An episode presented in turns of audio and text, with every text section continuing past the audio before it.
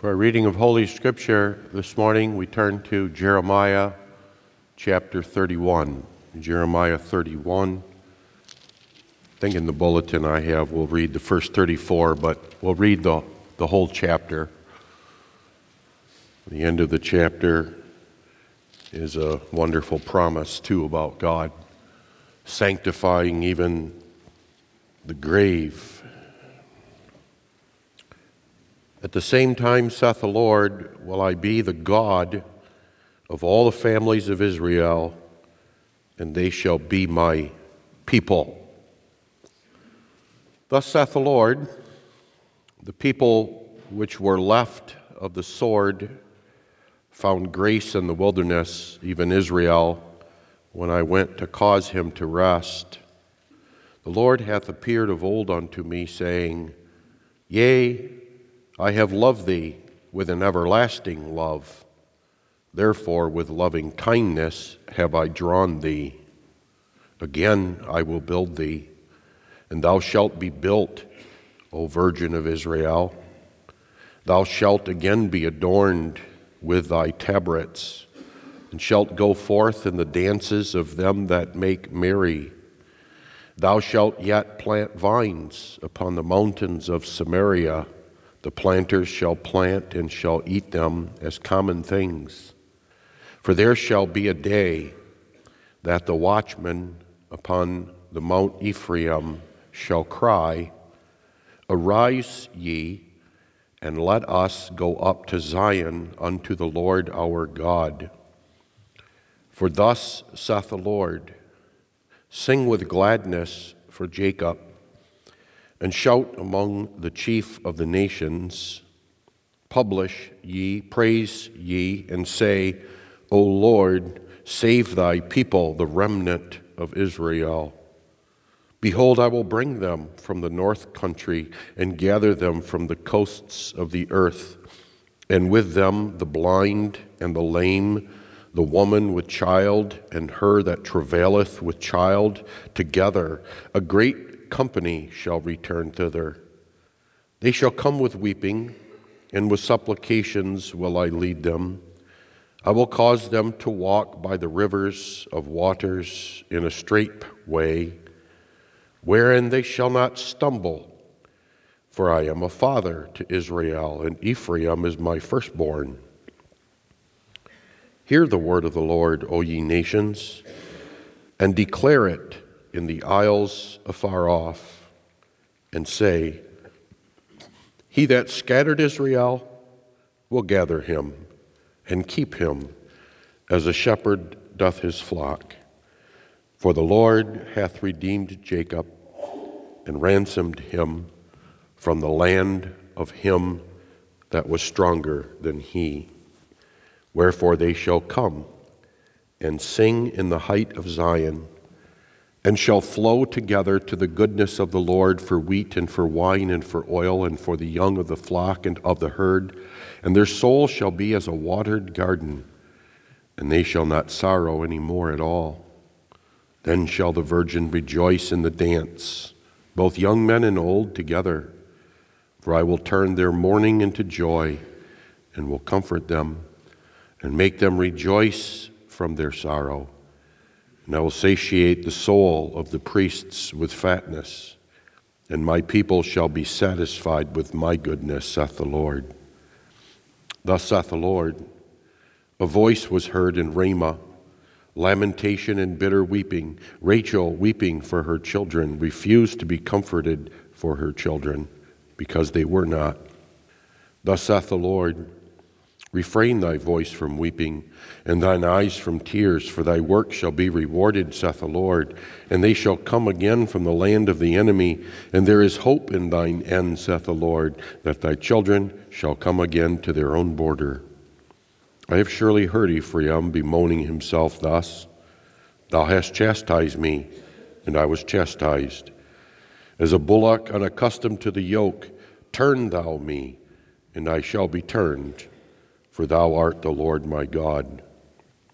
Surely after that I was turned, I repented, and after that I was instructed. I smote upon my thigh. I was ashamed, yea, even confounded, because I did bear the reproach of my youth. Is Ephraim my dear son? Is he a pleasant child? For since I spake against him, I do earnestly remember him still. Therefore, my bowels are troubled for him. I will surely have mercy upon him, saith the Lord. Set thee up waymarks, make thee high heaps, set thine heart toward the highway, even the way which thou wentest. Turn again, O Virgin of Israel, turn again to these thy cities. How long wilt thou go about, O thou backsliding daughter?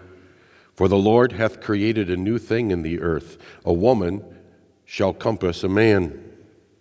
Thus saith the Lord of hosts, the God of Israel As yet they shall use this speech in the land of Judah and in the cities thereof, when I shall bring again their captivity. The Lord bless thee, O habitation of justice and mountain of holiness. And there shall dwell in Judah itself and in all the cities thereof together husbandmen, and they that go forth with flocks.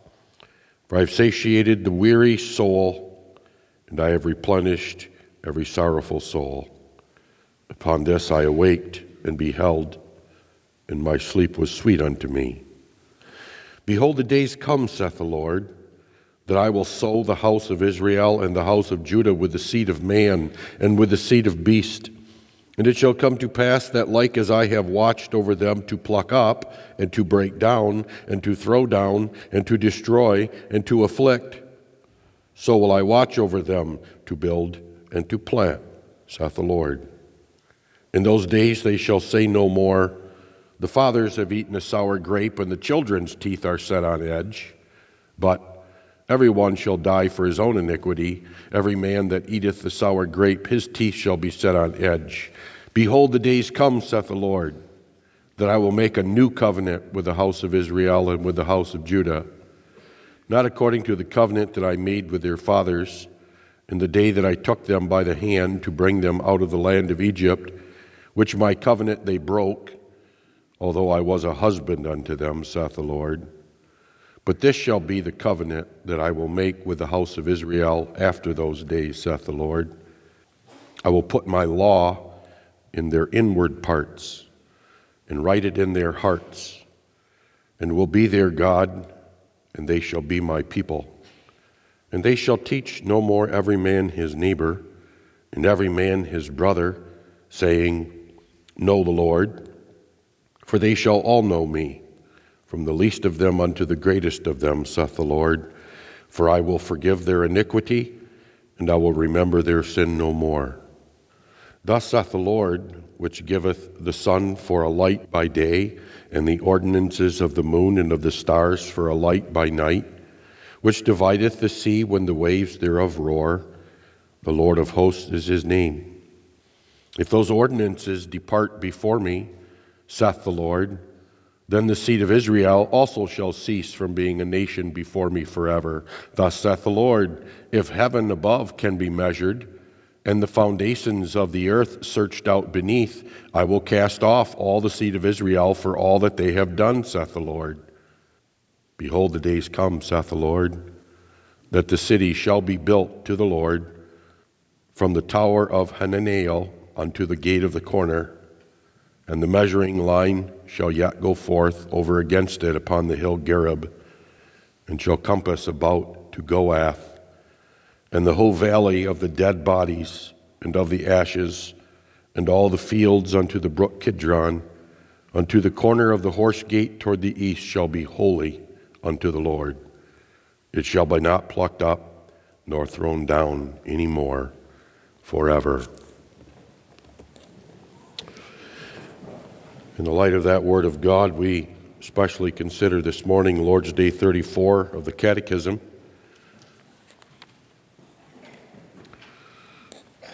Begins by asking, What is the law of God? which we recited this morning with explanation, and then asks, How are these commandments divided into two tables?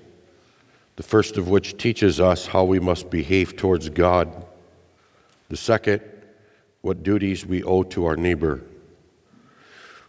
What doth God enjoin in the first commandment? That I, as sincerely as I desire the salvation of my own soul, avoid and flee from all idolatry, sorcery, soothsaying, superstition, invocation of saints or any other creatures, and learn rightly to know the only true God, trust in Him alone, with humility and patience submit to Him, expect all good things from Him only, love, fear, and glorify Him with my whole heart, so that I renounce and forsake all creatures rather than commit even the least sin contrary to His will. What is idolatry? Idolatry is instead of or besides that one true God who has manifested himself in his word to contrive or have any other object in which men place their trust.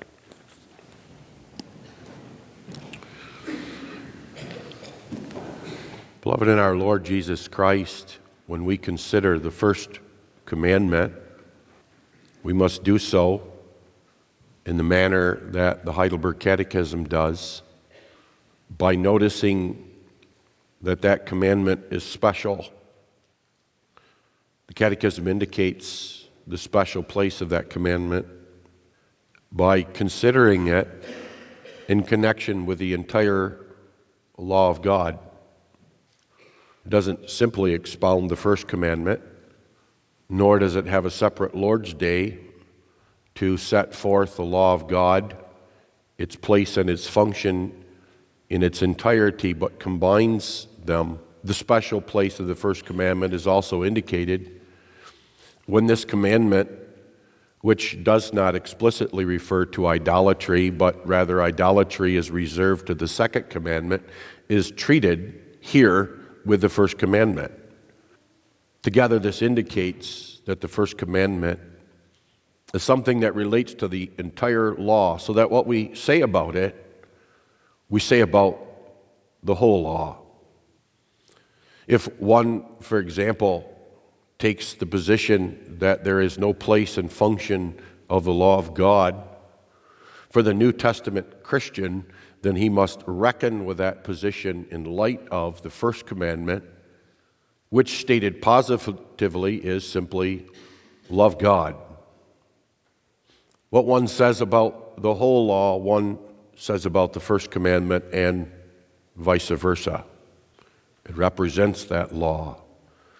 And so we're going to consider that this morning in our first point that this first commandment really represents the whole law, and we're going to tie those together. But there's another aspect to the law of God and our salvation that also needs to be addressed. And this relationship is brought out in the treatment of the catechism itself.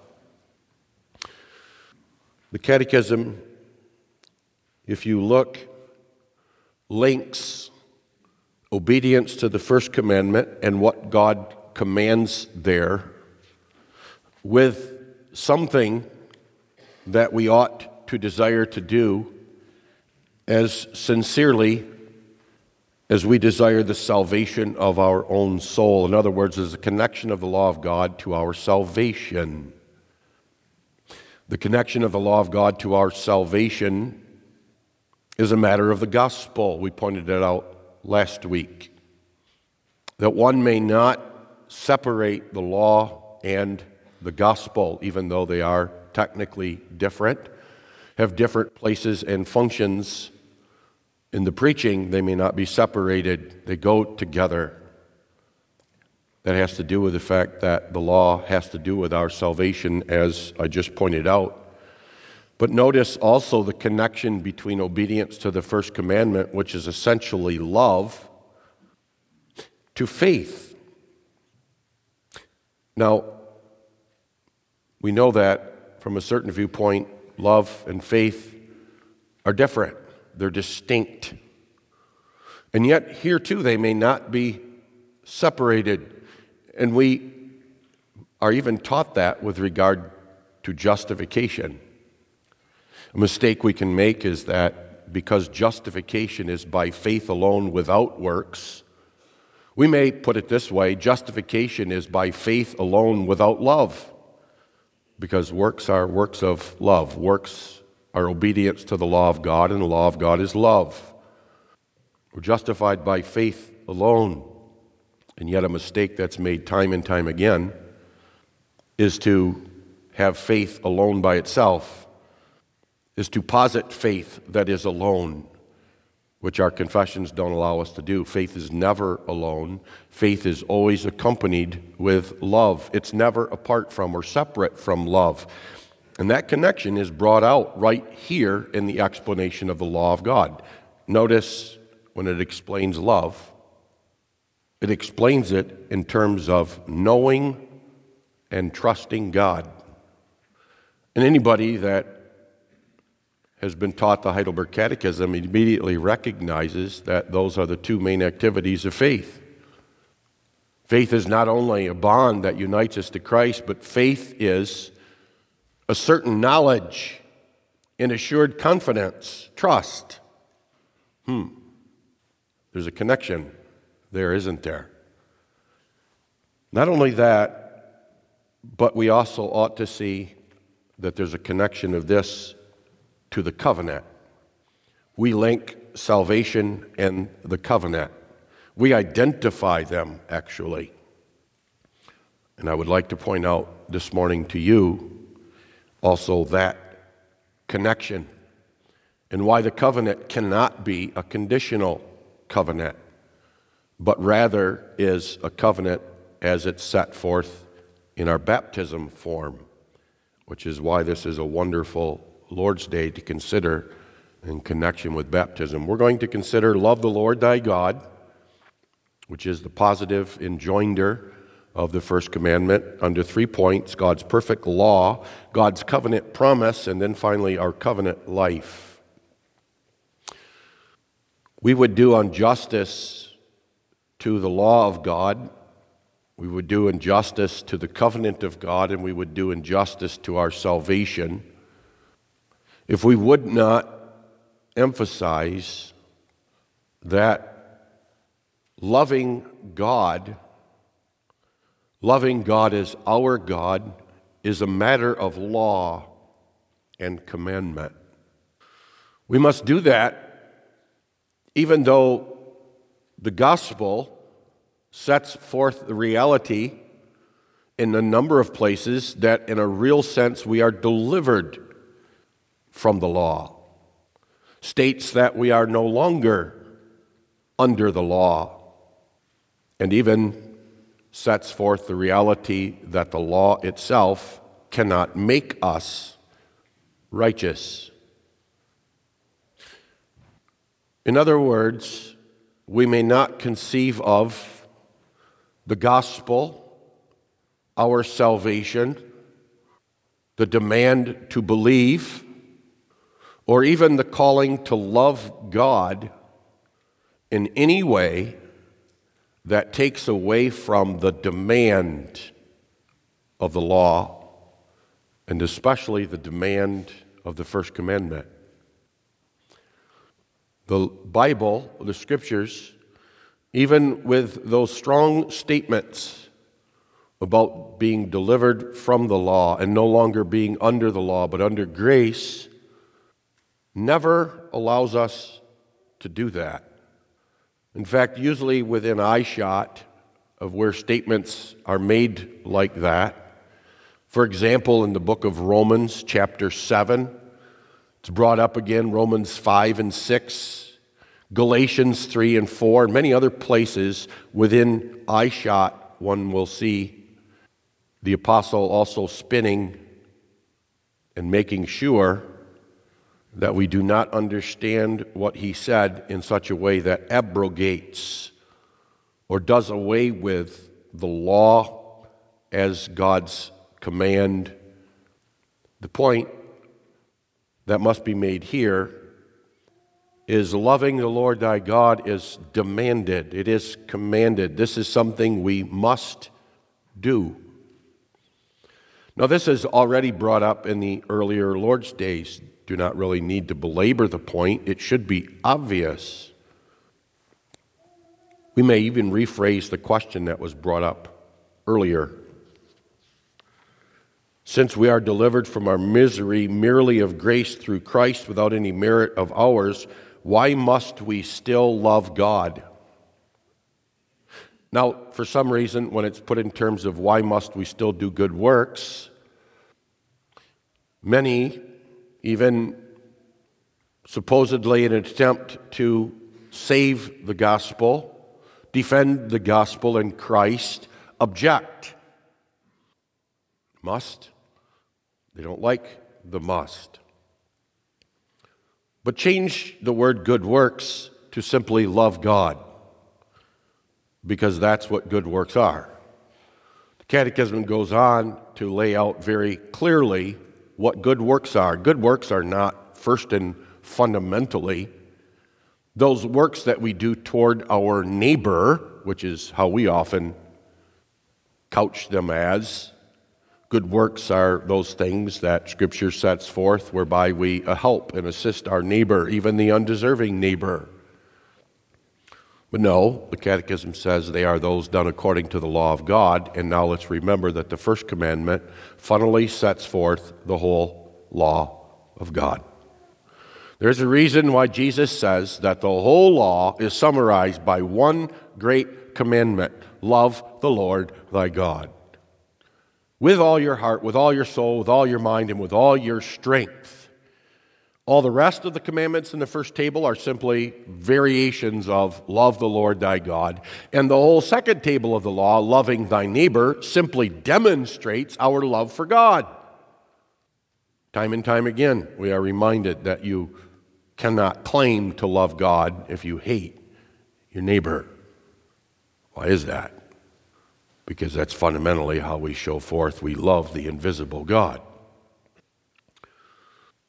So, love the Lord thy God is the chief of the good works that we must do. And therefore, I remind you, it is the chief work of God in renewing us by his Holy Spirit. It is the chief work of grace in the child of God, in the justified, regenerated child of God. Now, do you understand why one cannot take away the must? And the fact that love the Lord thy God is a commandment and the law of God. In fact, what it should do for the child of God is actually enhance and make him see how great that demand of the law of God is and why it is and shall always remain part of what we call the perfect law of God. Scriptures always refer to the law of God as perfect. Now, that which is perfect is never done away. If you ask why do the Scriptures refer to the law of God as perfect, the answer is twofold and perhaps threefold if you look at it. First of all, the law of God is perfect because the law comes from God who is perfect.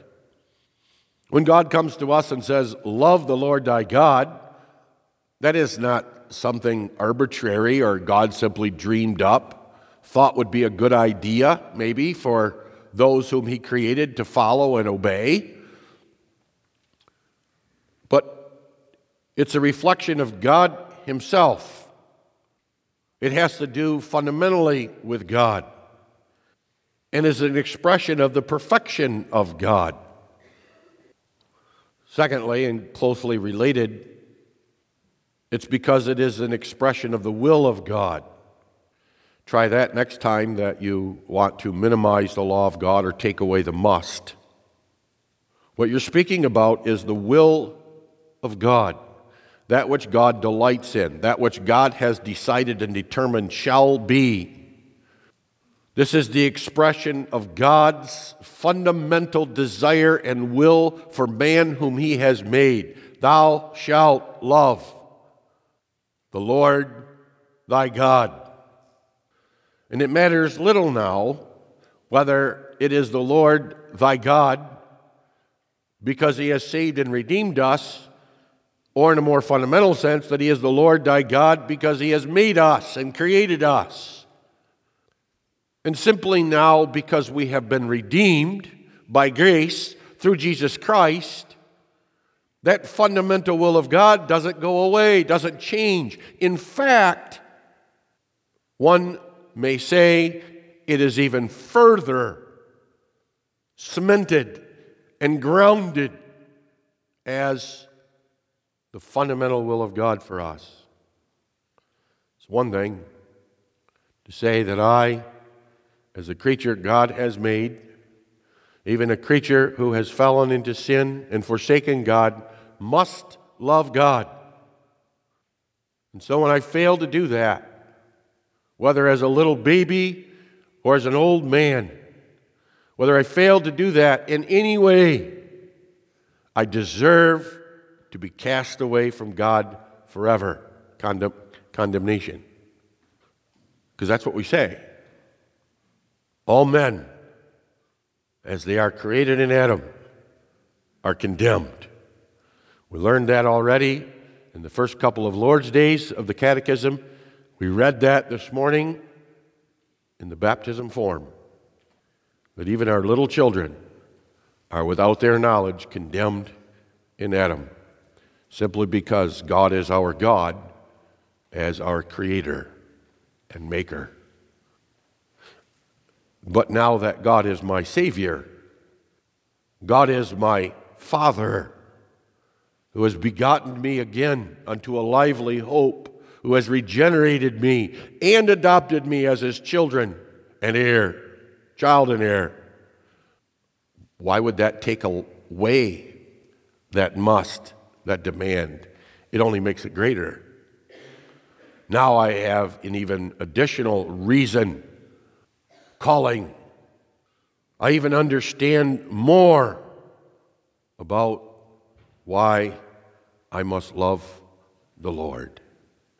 Because He is my God now in all those other senses. That law of God is perfect then because it comes from a perfect God, is the expression of his perfect will.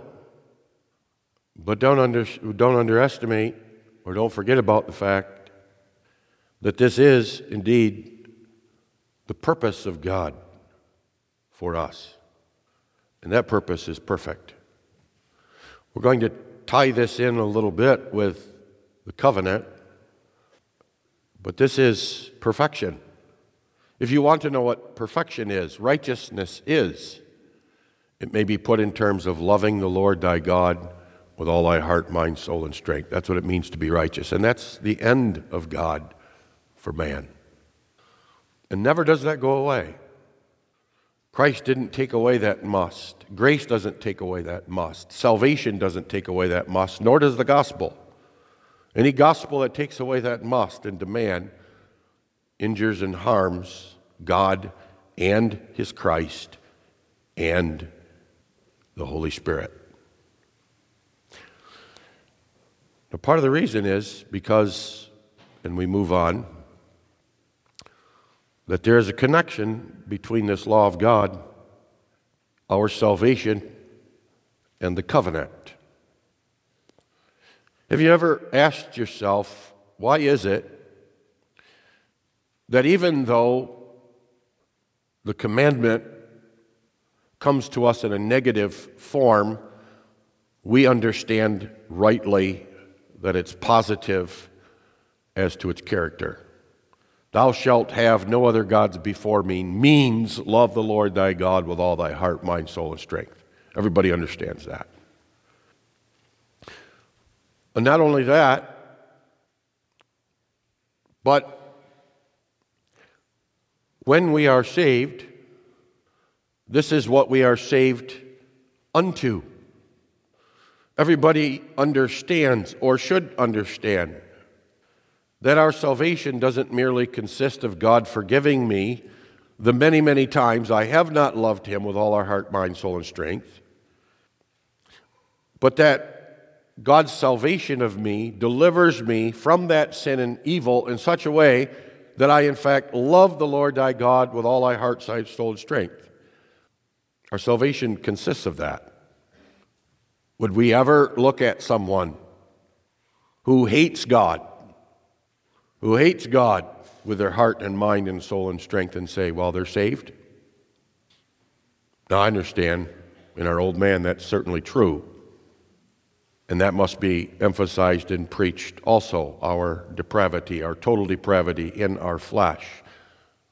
But may we and should we ever present that in such a way that my salvation of God through Jesus Christ is of this manner that God forgives my sins and then leaves the rest up to me, whereby I may or may not in the end love God.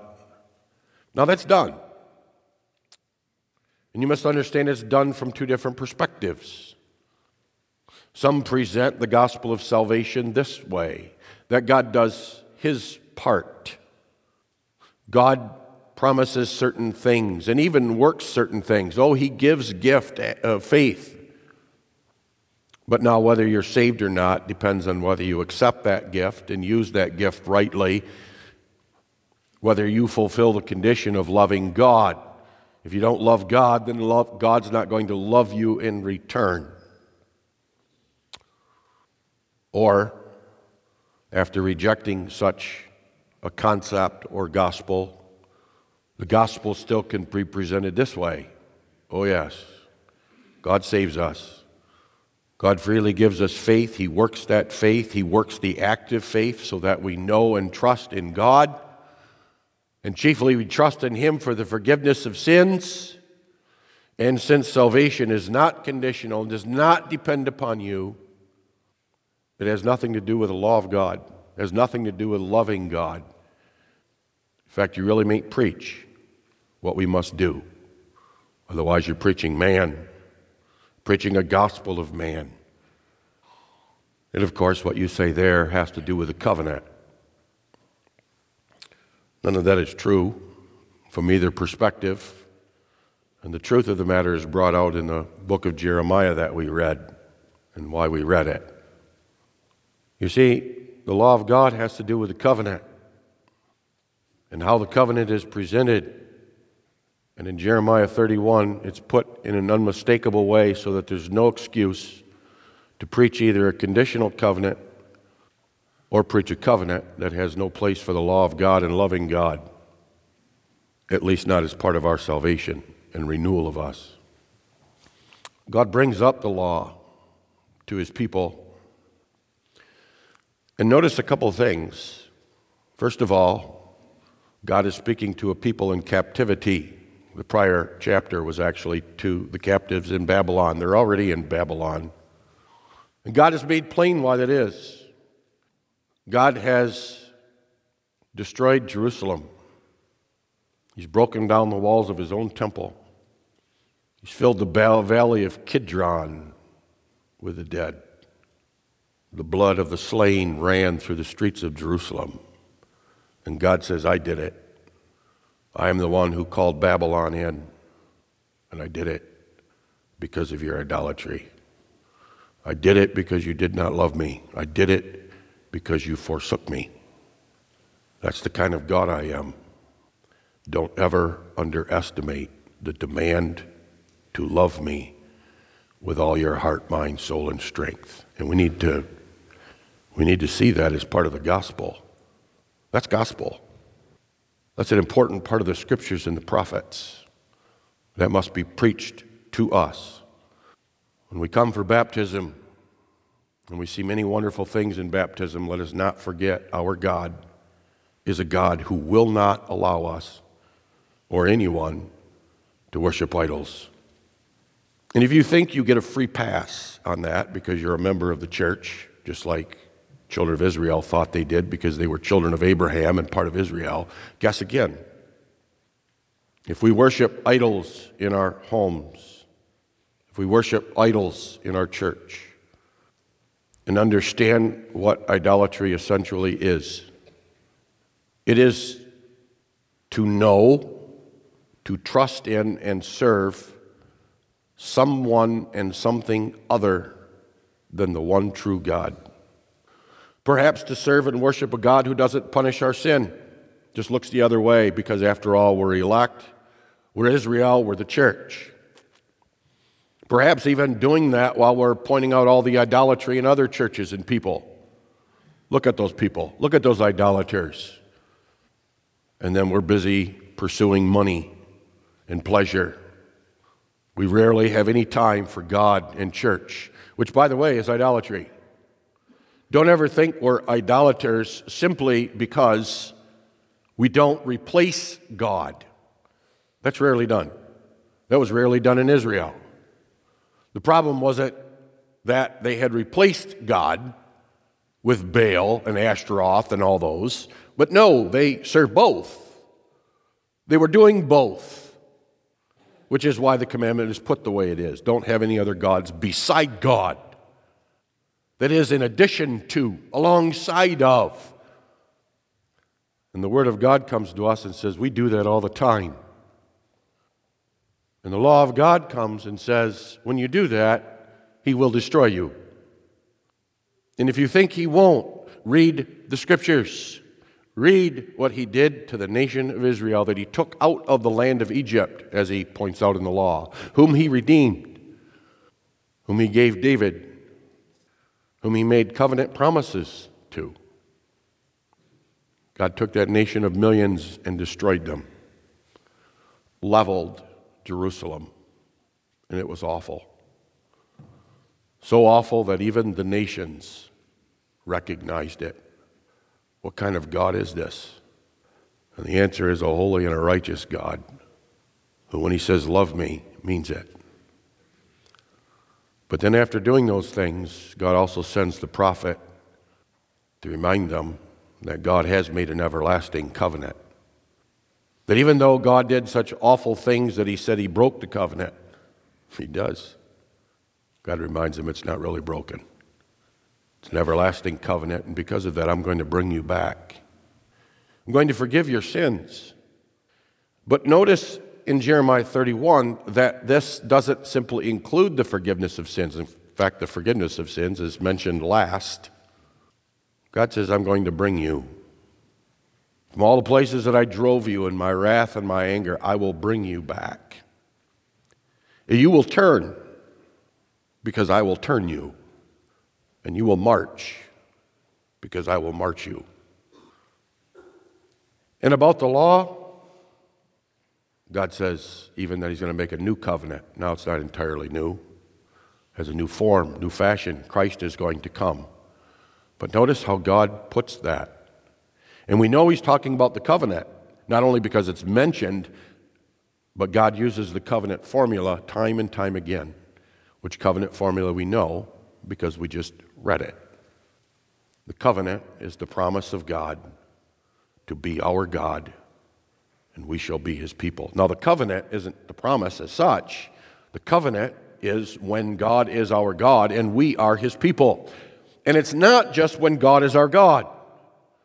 But the idea is that when God is our God, we also will be his people, which is that we obey him, that we follow him, that we live with him, that we love him. And the whole sad history just proved that Israel could not do that on their own. They couldn't do that in fulfillment of some sort of conditional covenant. When we read in the baptism form, it's our part. That's not what it means. But that is actually included in the promise. When God says, I will be your God and you will be my people, God is promising, oh, yes, He will punish us and chastise us, even send us off into a far country in captivity sometime. He will give us over into our sin sometime. But He will also use that in everyone with whom He makes that covenant to turn them, to bring repentance. And God says, I will write my law in or on their heart. So, a Christian, a regenerated Christian, is someone who has the law in their heart, on their heart, in a, in a very special way. It's in or on there by faith. It's in or on their heart because they believe in Christ And that is where the law is fulfilled. That means it is now impossible for the child of God to look at the law simply as something written down by the finger of God on two tables of stone so it's indelible, but sees obedience to the law of God and loving God as the very fulfillment of God's covenant promise. Now, you see how that changes love the Lord thy God? It's not simply love the Lord thy God, who is God because he is your creator, but neither is it simply love the Lord thy God because he forgave your sins. But it's love the Lord thy God who will turn you, who will bring you to your knees in repentance, and who will write that law of God in your own heart so that you love it.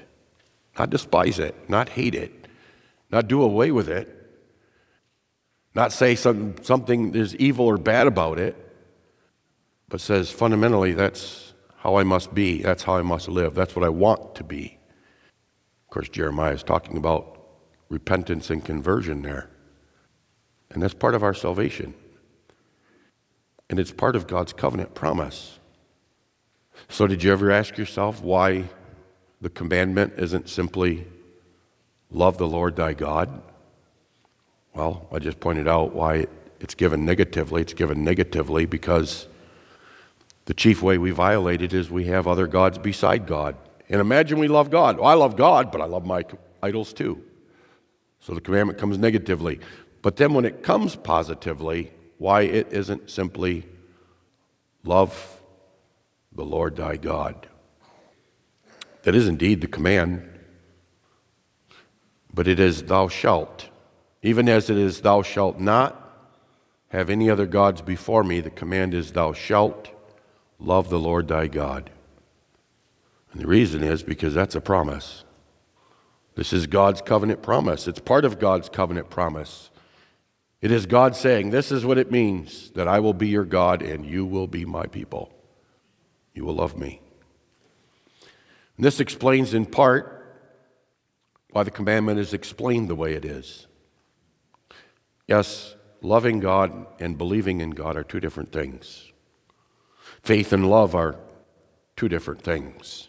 Faith and love must be distinguished very importantly because we are not justified by loving God. Justification, forgiveness, is a declaration of God, and it must be received by hearing. You can't do anything to be justified. Justification is God speaking, and you can only hear Him speak through faith. So faith and love are different. They must be distinguished. We are justified by faith alone without love. And yet they may be separated because the command to love God is, as the Catechism points out, the command to know Him rightly. That's faith.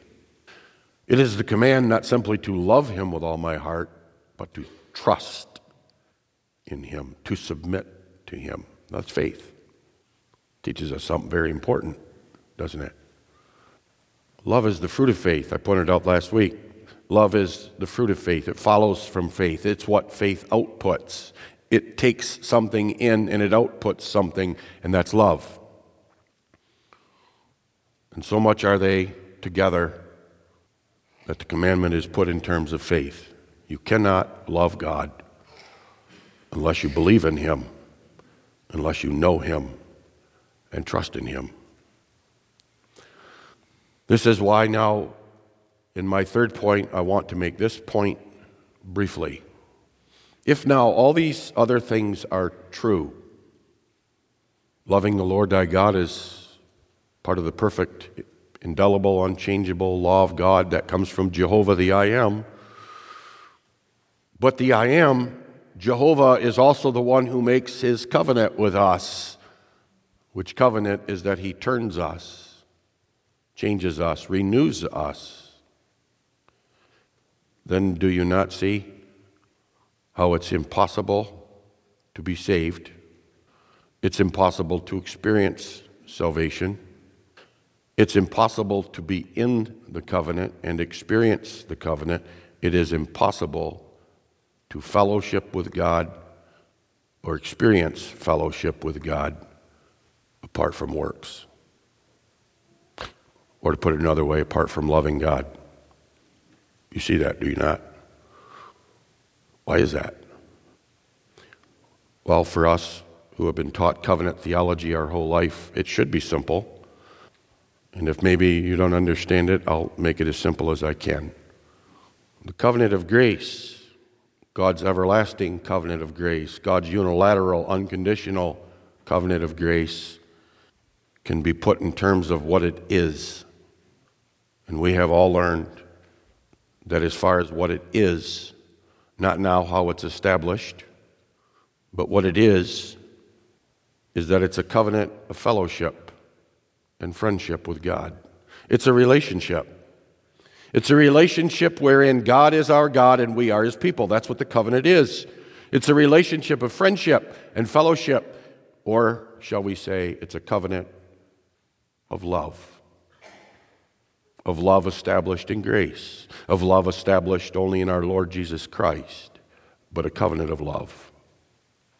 Is that strange for us to understand? Whereby we understand that the great picture of the covenant is marriage? Who would deny that a marriage is a covenant of love? Well, what's love? What is it to love God? It's the first commandment. Do you not see? How whom one God saves, one God redeems, God renews according to his covenant, must be and is brought to love the Lord his God, because that's the fellowship of the covenant. Something good for us to be reminded of this morning as we gather and see the sign of God's covenant. Covenant of grace so that he even establishes it with children. But a covenant also that consists of God loving us, so that he is our God, and our God in such a way that he delivers us completely from sin, from the guilt of sin, the shame of sin, by forgiving our sins, and from the power and dominion of sin by renewing us, which renewal is that we love him.